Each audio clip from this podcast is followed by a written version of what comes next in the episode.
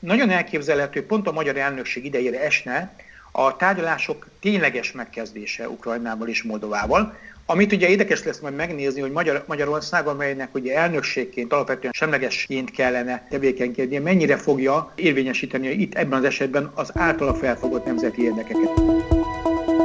Ez a messziről jött ember, a Szabad Európa podcast sorozata, a magyar kormány és az Európai Unió a közösség intézményeinek ügyeiről.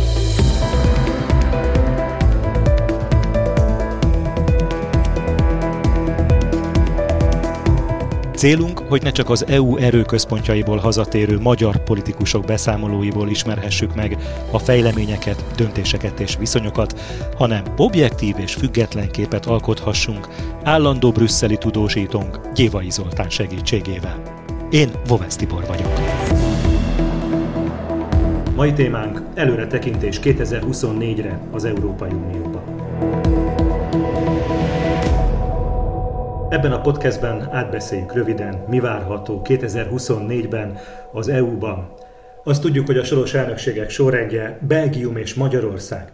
Mi a belga elnökség programja, mi várható az első fél évben? Ja, a belga elnökség még nem hidegte ki a programját, mindenki az elmúlt, a csúcs döntésekkel volt elfoglalva, de az elég jól leírható pályán mozog a belga elnökség. Annál is inkább, mert ez egy csonka elnökség lesz érdemit, érdemeit illetően, hiszen Márciusig tart az aktív munka, ezt követően az európai parlamenti képviselők elmennek kampányolni, ami azt is jelenti, hogy a jogalkotás az így fel is függesztődik gyakorlatilag majdnem egy fél évre, vagy akár még egy hosszabb időszakra is, ezt meglátjuk majd.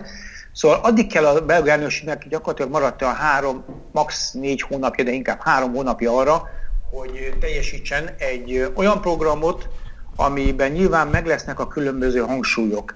Egy nagy jogalkotási hajrá van a ciklus vége előtt, ezt mindig el kell mondani, de vannak nagyon fontos témák is, amelyeket még nem sikerült kivasalni a spanyol elnökség előtt. Ugye itt van Ukrajna finanszírozásának a kérdése, illetve a többéves keretköltségvetés felülvizsgálata, félidős felülvizsgálatának a lezárása.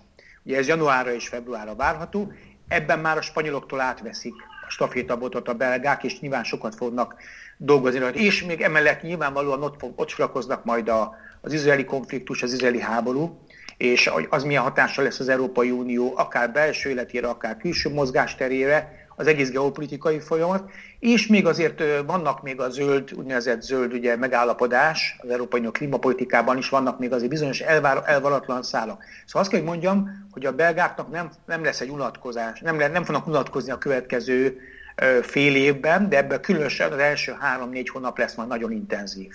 Az európai parlamenti választások időpontja 2024. június 9-e vasárnap lesz itthon Magyarországon, és azon a hétvégén az összes többi tagállamban is lezajlik majd a választás. Tehát 2024 második fél évét valószínűleg az Európai Parlament új felállása, illetve az új bizottság megválasztása fogja jellemezni. Ebben a fél évben lesz Magyarország is uniós elnök. Amikor 2023-ban ez az időszak szóba került, akkor a sláger téma az volt, hogy elvehetik-e Magyarországtól a soros elnökséget. Ezt is megbeszéltük már többször, hogy elég kevés esély van erre erre, talán még jogi lehetőség sincsen.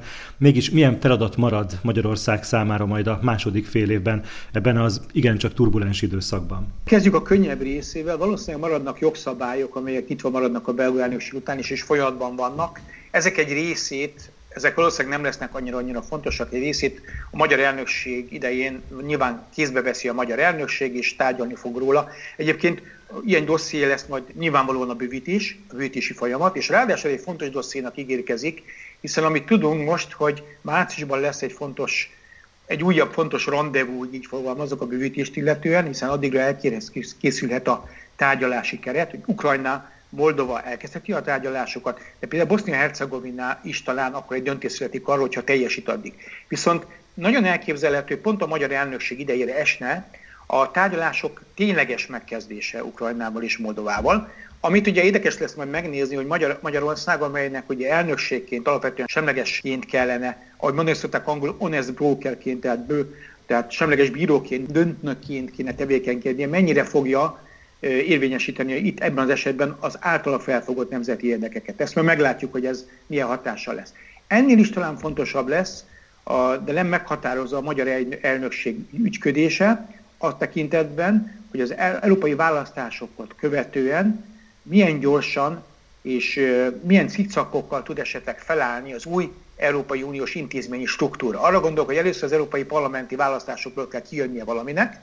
Ha kijön, akkor optimális esetben, hogyha világos a helyzet, akkor megalakul az Európai Parlament júliusban, és a legoptimálisabb esetben már jóvá hagyják az Európai Bizottság elnökét, aminek csúcs találkozón kell dönteni ma júliusban, szintén a magyar elnökség alatt. Tehát összefoglalva, rövide fogva, a lényeg az, hogy a magyar elnökségre esik majd az új ciklus indulása, és ennek megfelelően az új ciklus indulásához szükséges intézményi feltételeknek a kitárgyalása, lebonyolítása, ebben főleg technikai szerep jut a magyar elnökségnek, de nem szabad alábecsülni egyébként, a nem csak technikai, hanem azt a, az elnökségeknek azt a szerepét is, hogy a napi rendeket tanácsi szinten mindig ők szokták készíteni, tehát ebben is azért lehet még a magyar elnökségnek hozzászólása.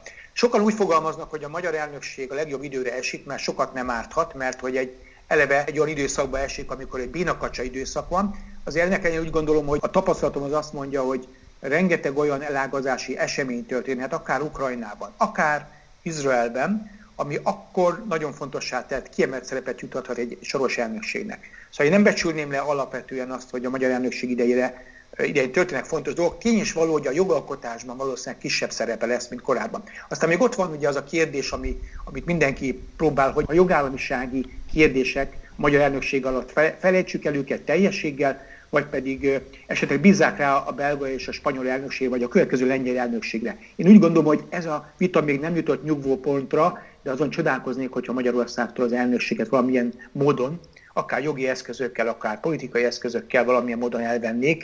Én úgy gondolom, hogy a dolog meg fog történni. A kérdés az persze, hogy milyen lesz, milyen minőségű lesz, és milyen hullámokat fog vetni, ezt majd meglátjuk. És talán ennek az időszaknak lesz az európai politikát érdeklők számára talán az egyik legizgalmasabb kérdése, hogy ha bekerülnek a magyar parlamenti képviselők az Európai Parlamentbe, milyen arányban kerülnek be, és hogy hogyan sikerül majd helyet találni nekik a különböző frakciókban az Európai Parlamentben. Hogyha a mostani helyzet, mostaniak a szavazások, akkor nagyon nagy az esély annak, hogy az a parlamenti többség, amely az elmúlt, most már több ciklusban hangodult az Európai Parlamentben, Orbán Viktor őszinte bánatára, hogy ez a centrális, itt is volt egy centrális erőtér, főleg baloldali, de liberális, jobb liberális és az Európai Néppárt is betartozott.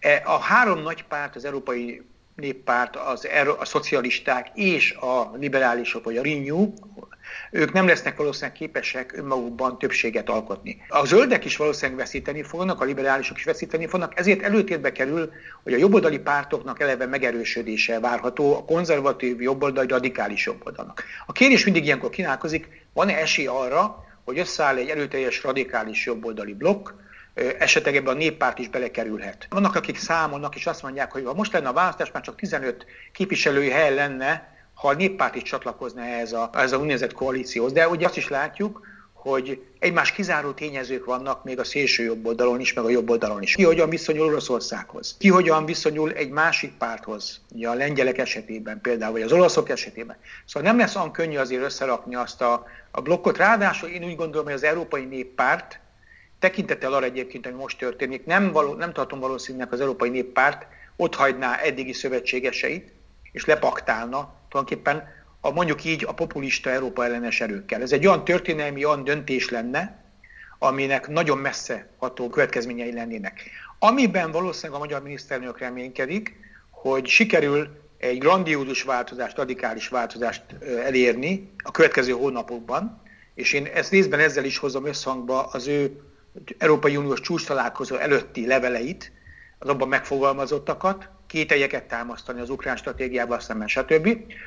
Azért jó okkal feltételezhető, hogy az egy nagyobb földindulásra lenne szükség, hogy ez, ez az állam valóra váljon, de a erőviszonyok valószínűleg módosulni fognak, és nem feltétlenül az Európa párti, vagy a demokrácia párti erők számára. Ebben a közegben, ebben az erőviszonyban kell majd mozognia mindenkinek, azt persze természetesen nehéz megjósolni, hogy konkrétan milyen eredménnyel fog mindez zárulni.